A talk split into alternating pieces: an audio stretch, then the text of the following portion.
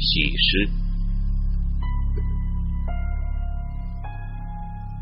在决定写这篇文字之前，我又像以往那样，连续做了几天的噩梦。一年前发生的一切是如此真实的出现在我的眼前，以至于我常常无法分辨什么是现实，什么是梦境。可是我清楚的知道，梦里所见到的一切不过是曾有记忆的真实反应。我在充斥着恐怖的梦境中，逐渐的迷失了自己。我经常有重演梦境的冲动，这让我失去了现实的生活。我知道自己需要把这一切记录下来，因为我发觉我逐渐无法控制自己的行为，内心深处有一种欲望在不断驱使着我去做一些我不情愿的事情。可是这种事情发生的同时，我又有一种莫名的快乐。我依然在挣扎，依然在恐惧中。面对着周围的一切，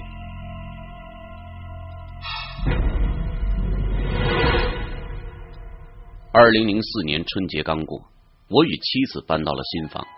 这是位于白城市区西北角一处新建的小区，因为位置比较偏远，房价相对市区便宜许多，而房子的格局还是比较理想的。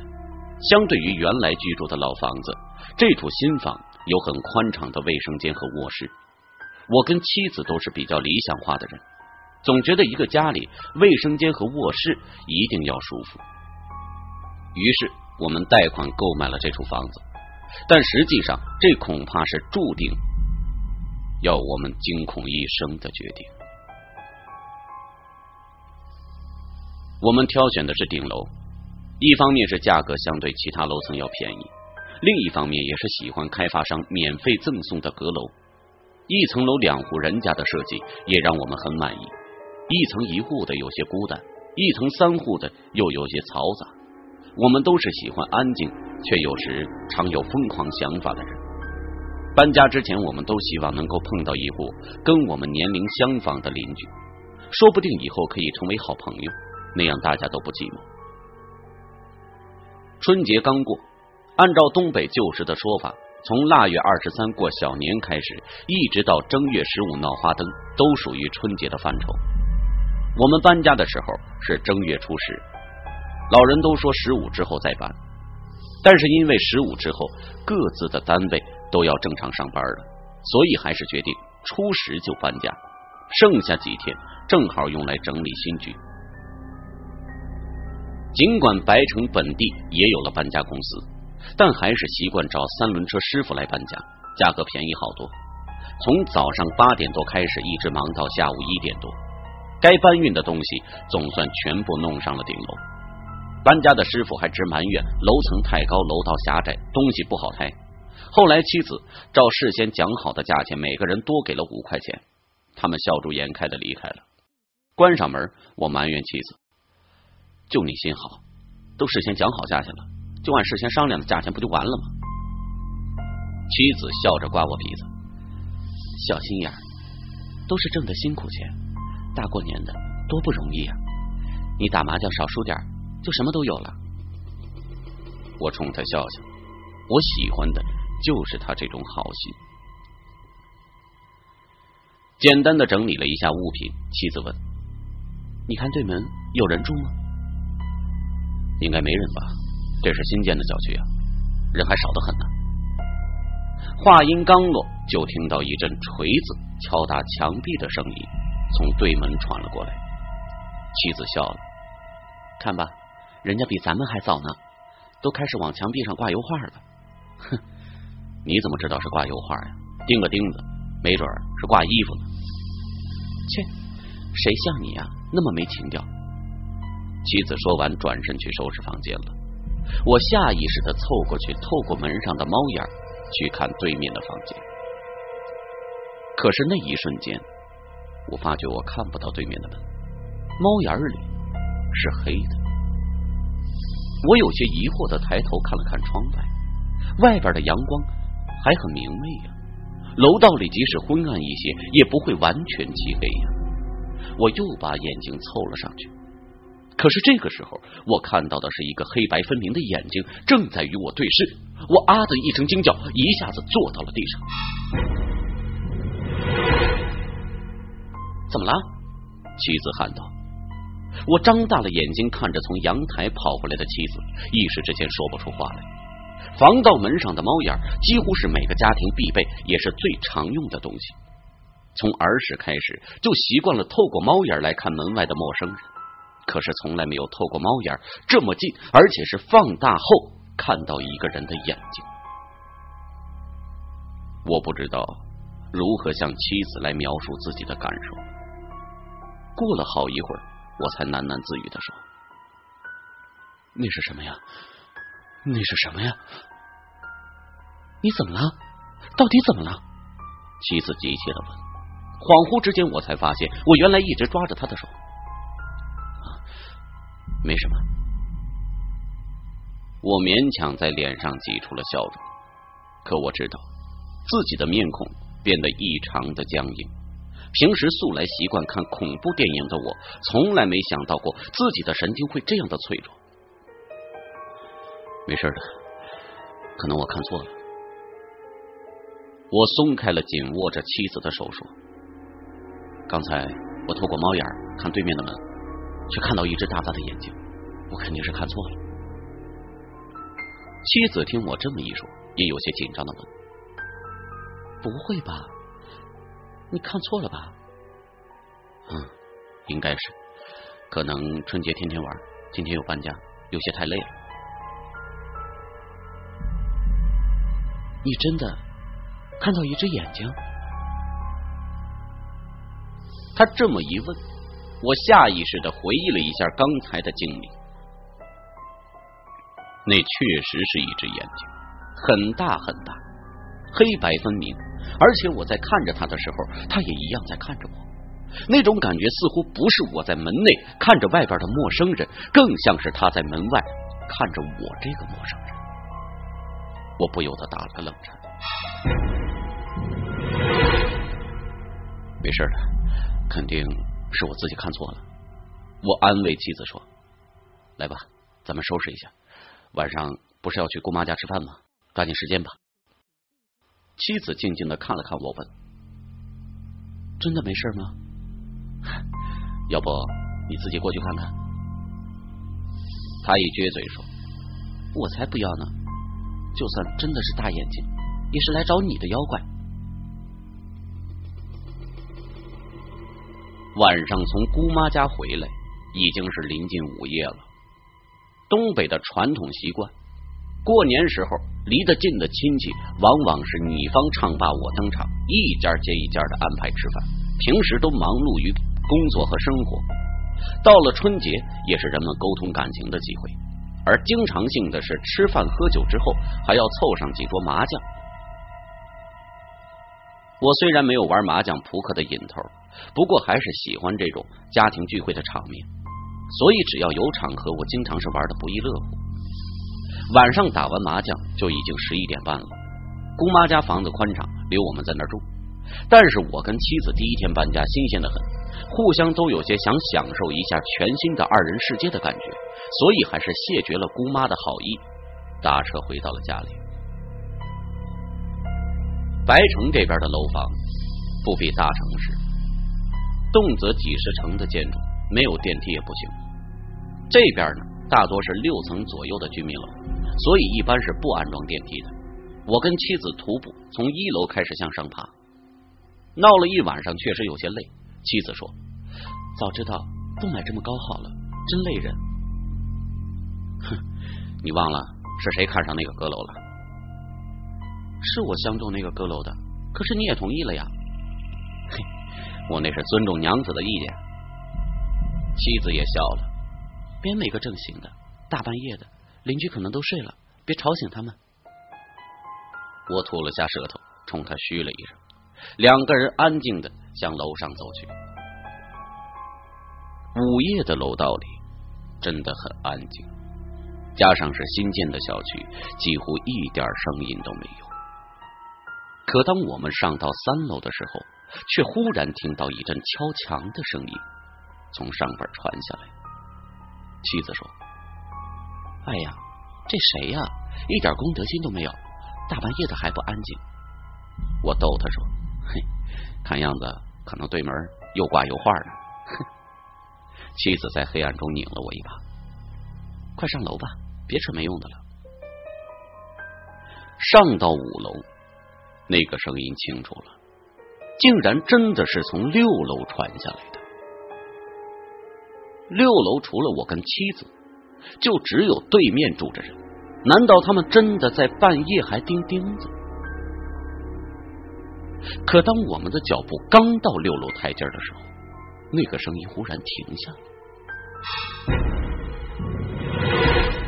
我疑惑的看了妻子一眼。妻子低声说：“快上楼吧，少管闲事。”进到房间里，一股暖风扑面而来。这个小区供热还不错。妻子把门锁上，过来低声问我：“我没听错吧？怎么对门这么晚还敲墙呢？”我说：“可能是刚才有事吧。这不，现在都没了。你去洗洗吧。一会儿我可要对你不客气了。”妻子一下笑了，说：“馋猫啊你，这么晚还要折腾我。”我抱着他说：“馋猫就馋猫，我也不去偷鱼吃，自己窝里的小鱼喂饱了我，比什么都好。”妻子脸有些红了，咬了咬嘴唇说：“那我先去洗澡，一会儿你也赶紧洗。”那，吻了我一下，妻子转身去了卫生间。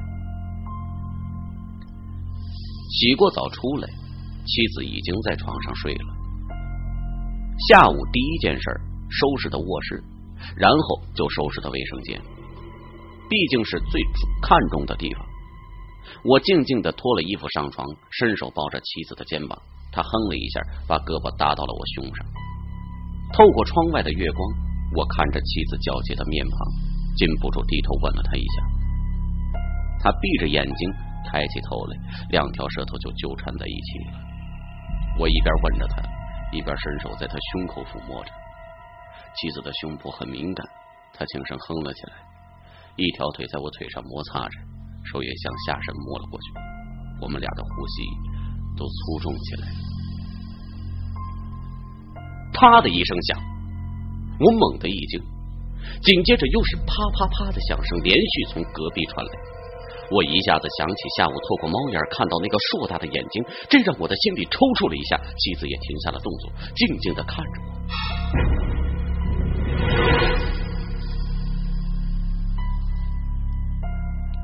老公，好像又是对门。妻子轻声问，我吻了他一下，说：“嗯，真不知道他们家在干嘛。要是这样，明天起来我就过去跟他们说说。”妻子抱着我的腰说：“算了算了，都是新邻居，刚搬来就这样也不好，等以后熟悉点再说吧。”我答应了他一声，然后发觉自己一点兴趣也没有了。我有些烦闷的长出了一口气，对门敲击墙壁的声音也消失了。早上我醒得很早，我有晨练的习惯。尽管知道不太科学，但是从小养成的习惯很难改变。只是慢跑，不做剧烈运动也没什么。何况早上的空气确实很好。妻子睡得正香，我轻声关上了门，走出门外。我不由得抬头去看对面的门，都是开发商统一安装的防盗门，并没有什么特殊的地方。如果说特殊，无非是我们的门已经擦过了，显得很干净。而对面的门还是像刚交付使用的时候一样脏。我叹了口气，向楼下走去。忽然脚下一滑，我低头一看，楼道里竟然有一层薄薄的冰。他妈的，这开发商怎么弄的？楼道这么冷？我暗自咒骂了一声，忽然心里一动，冰是流水形成的。这些冰在顶楼，难道是暖气漏水了？我转身看去，这层薄冰的源头是对门。我看着那扇门，忽然有了一种很恐惧的感觉。我仿佛看到那个黑白分明、硕大的眼睛正在那扇门后看着我。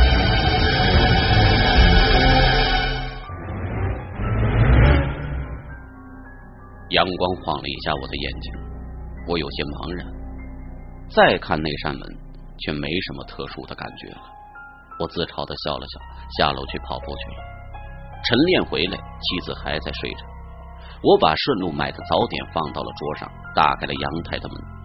这处房子的顶楼不仅送了阁楼，还有比其他楼层宽敞多的阳台。我跟妻子说，等夏天到了，就在阳台上弄个炉子，露天烧烤，再把朋友们喊过来打麻将、喝啤酒。不过现在还是冬天，阳台也只能供自己每天早上起来锻炼身体。我长吸了一口气，趴在地上开始做俯卧撑。刚做了十几下，我觉得阳光似乎被什么东西挡住了。抬头去看，一个身影站在旁边的阳台上，阳光照射着我的眼睛，我看不清他的样子。我站起来，侧身拍了拍手，这让我多少可以看到的。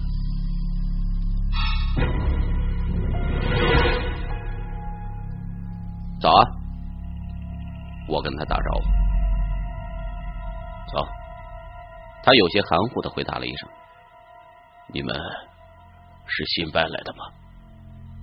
他边问边转了身，他的声音有些沙哑，而且带着一种金属摩擦的感觉。我觉得他似乎有些不希望我看清楚他的样子。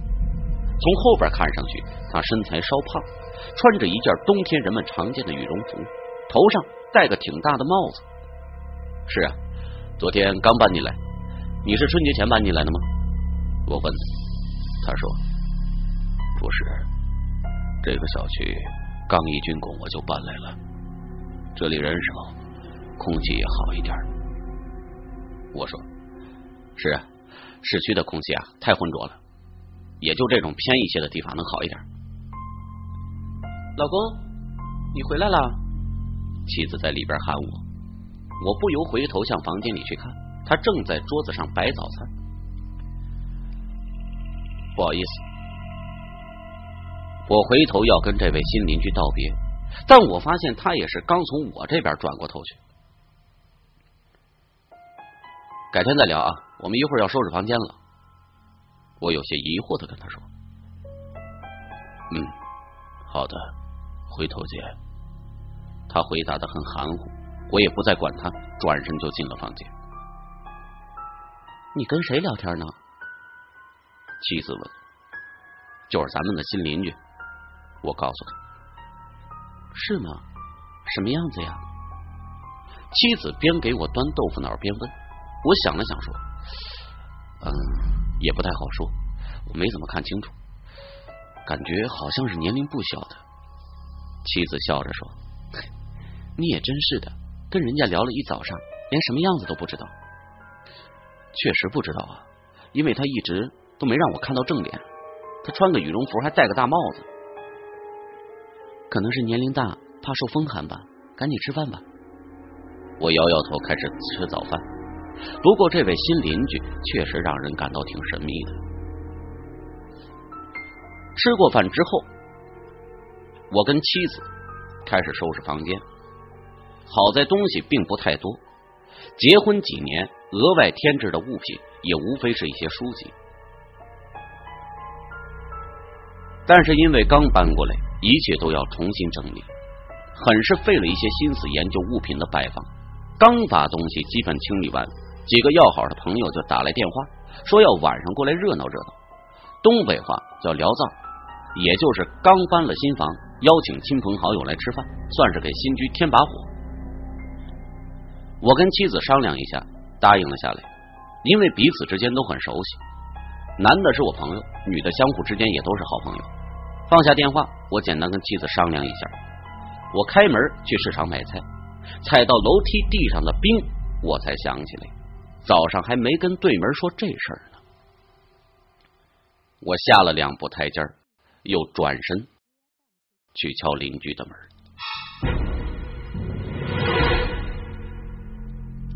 哎，有人在吗？我边问边按下门铃，但是门铃没声音，我只好开始敲门。有人在吗？我习惯性的向猫眼张望过去，我看到猫眼里本来是亮的，但是又变黑了。我知道邻居正在看着我，是我对门邻居。我说，间隔了好一会儿，似乎里面的人正在观察着我。这种感觉让我有些局促不安。那个猫眼忽然又变亮了。你有什么事啊？我听到里面的人在问。这个声音跟早上碰到的人是一样的。是我呀，咱们早上还聊天了呢。我提醒对方别误会。是这样，我看楼道里有点冰，好像您家管道漏水了吧？里边没有声音。顿了顿，我又说：“昨天半夜还听到墙墙壁的声音，我们都没休息好。要是再有事儿，您能白天处理吗？”隔了一会儿，我听到里边慢悠悠的说：“没别的事情了吧？”我抬了抬脚说：“就这些，谢谢你啊。”转身离开的时候，我仿佛又看到猫眼里闪过了黑影。算了，管他呢。反正都说过了，我急匆匆的下楼往市场走去。我从市场回来的时候，朋友们都已经到了，他们还带了熟食和酒。因为从年前到现在，大家一直都没见面，这顿酒喝到很晚才散，然后又换了桌子打麻将。他们几个女的就到一旁去看电视聊天。兴许是酒有些喝多了，我手风一直不太顺，上桌就开始输钱。脑子也有些迷糊，几圈下来，心里开始有些烦躁。抬头看看表，已经十二点半了。咱们一点散吧。这几天呀，搬家挺累的。我跟他们说：“行啊，哪天再玩通宵。”他们说：“操，你们几个小子赢钱了，可答应的真够痛快的。”他们哈哈都乐了，说：“嗨，哪有啊？这不是为你身体考虑吗？不为你。”也得为嫂子想想啊！嘿嘿嘿，大家都笑了。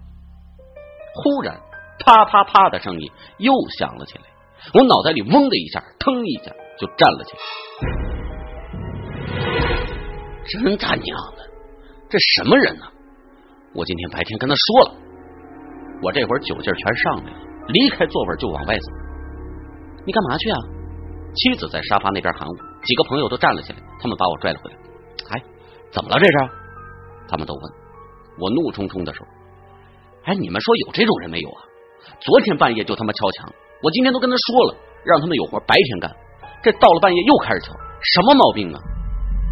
几个朋友说：“哎，是不是咱们打麻将吵着他们了？”哎，有这个可能。这都几点了？是啊，咱年轻的还算可以。对门啊。要是岁数大了，这么晚听到麻将声，哎，肯定是睡不着嘛。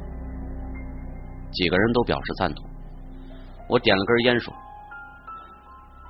算了，明天我再跟他说说。”这么一闹，大家都没了兴致。几个女的张罗着要回家，我也有些不好意思。我让妻子在家，我送他们下楼。几个朋友直推辞，我还是送下去了。边走我边说：“ 实在是抱歉啊。”今天有点喝多了，改天给大家补回来。大家闹了一会儿，他们开车都离开了。我站在楼下，夜晚的风吹了过来，让我觉得清醒了不少。我快步的向楼上走去。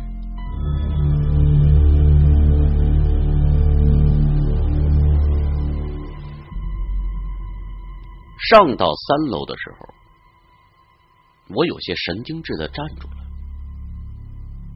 我屏住呼吸，静静的听着。楼道里没有什么异样的声音。我又向上边走，刚走到五楼，啪啪啪的声音又响了起来。我猛地往上窜去，踩到了地上的冰，这让我脚下一滑，从台阶上后仰，摔到了过道的地方。我的头砰的一下就撞到了坚硬的墙壁上，我感觉脑袋一沉，我把双手按在地面上，想让自己站起来，可是我发觉我身上没有了力气，刺骨的寒冷从手上传过来，好像我整个人都被地上的冰给冻住了。而那啪啪啪的敲击声却越来越大，每一下都好像敲打在我的耳朵里、胸口上。我闭上眼睛，拼命的想让自己冷静下来，可我却连闭上眼睛的力气都没有。敲击声一下一下的响起来，我的心脏一下一下的跳动。随着巨大的敲击声，我看到对面的那扇门慢慢的开了。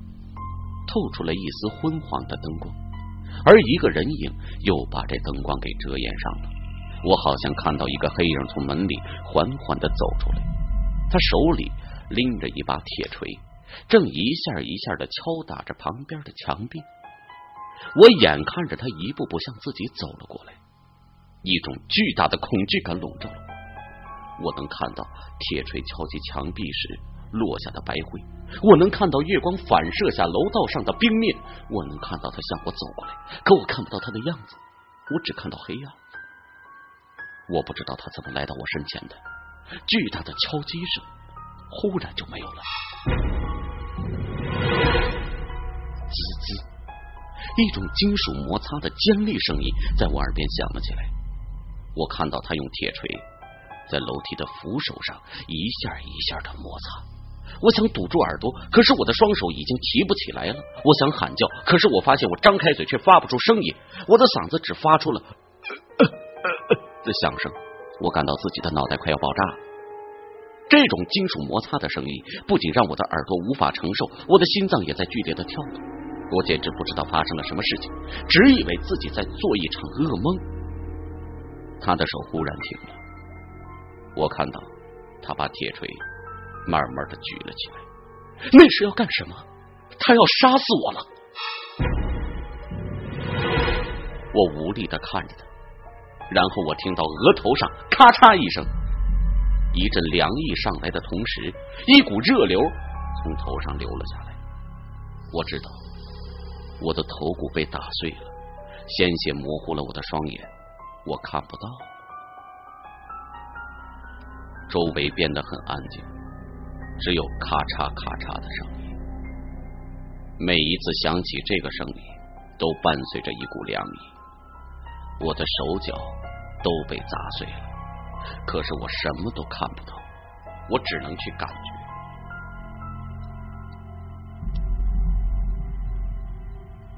我感到鲜血正从我的伤口里源源不断的流淌出去，可是除了头骨被砸碎的时候，我感到了疼痛。其他的伤害，我竟然没觉得疼，我只觉得很凉快。听着骨头被砸碎的声音，好像并不是砸我自己的骨头，因为这股冰冷的感觉让我如此舒服。我甚至希望能在身上多砸开几处伤口。我感到他的手在我身上摸索着，似乎在寻找哪儿还没有被砸碎。然后我又听到了咔嚓的声音，我的一整排肋骨被砸折了。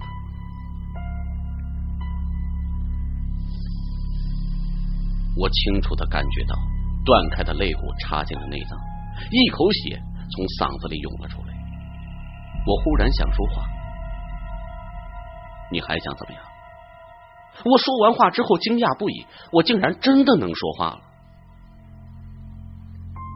什么？我想怎么样？你想怎么样啊？耳边响起来的竟然是妻子的声音。我猛地睁开眼睛，竟然那些如此真实的体验都是梦。昨天啊，你玩着麻将就睡着了，他们几个好不容易才把你弄到床上来。要是我自己在家呀，你就上不来了。妻子掐着我的脸说：“我有些疑惑的摸着自己的头，头没有破，摸摸身上肋骨也是好的。我又抬抬胳膊，抬抬腿儿。妻子笑着说：‘你干嘛呀？在家锻炼呀？’”我猛地抱着她说：“亲爱的老婆，我没死，真好。真好。你怎么了？昨天半夜看你睡得就不踏实。妻子说：“没事，没事，活着真好。”我喃喃的说。妻子被朋友约出去逛街，我到卫生间冲凉。尽管供热挺好，但是冬天的室内怎么也是冷一些。好在我跟妻子都喜欢凉快点热水淋到身上，我顺着水流看着自己的身体，没有一点受伤的痕迹，手臂上绷紧的肌肉也感觉不出骨头被砸碎过。可是那个梦是如此的真实。我确实是被那个人用铁锤砸碎了浑身的骨头啊！咔嚓咔嚓的声音，现在想起来还回荡在耳边。真的是梦吗？我仰头冲着淋浴喷出的水柱，用双手从脸上向后抹去，发髻处忽然有一些疼。我愣了一下，擦掉镜子上的水雾。我睁大眼睛看着自己的发髻。我试着用手拉起一把头发往上拽了拽，确实有些疼。我把头发分开，一道浅浅的伤痕出现在了我的眼前。我的脑海里出现了那个人砸向我头部的锤子，我的头骨被砸碎了吗？可是我却依然活着，没被砸过吗？可是这个伤痕是怎么回事啊？我坐到地上任凭淋雨喷洒在身上。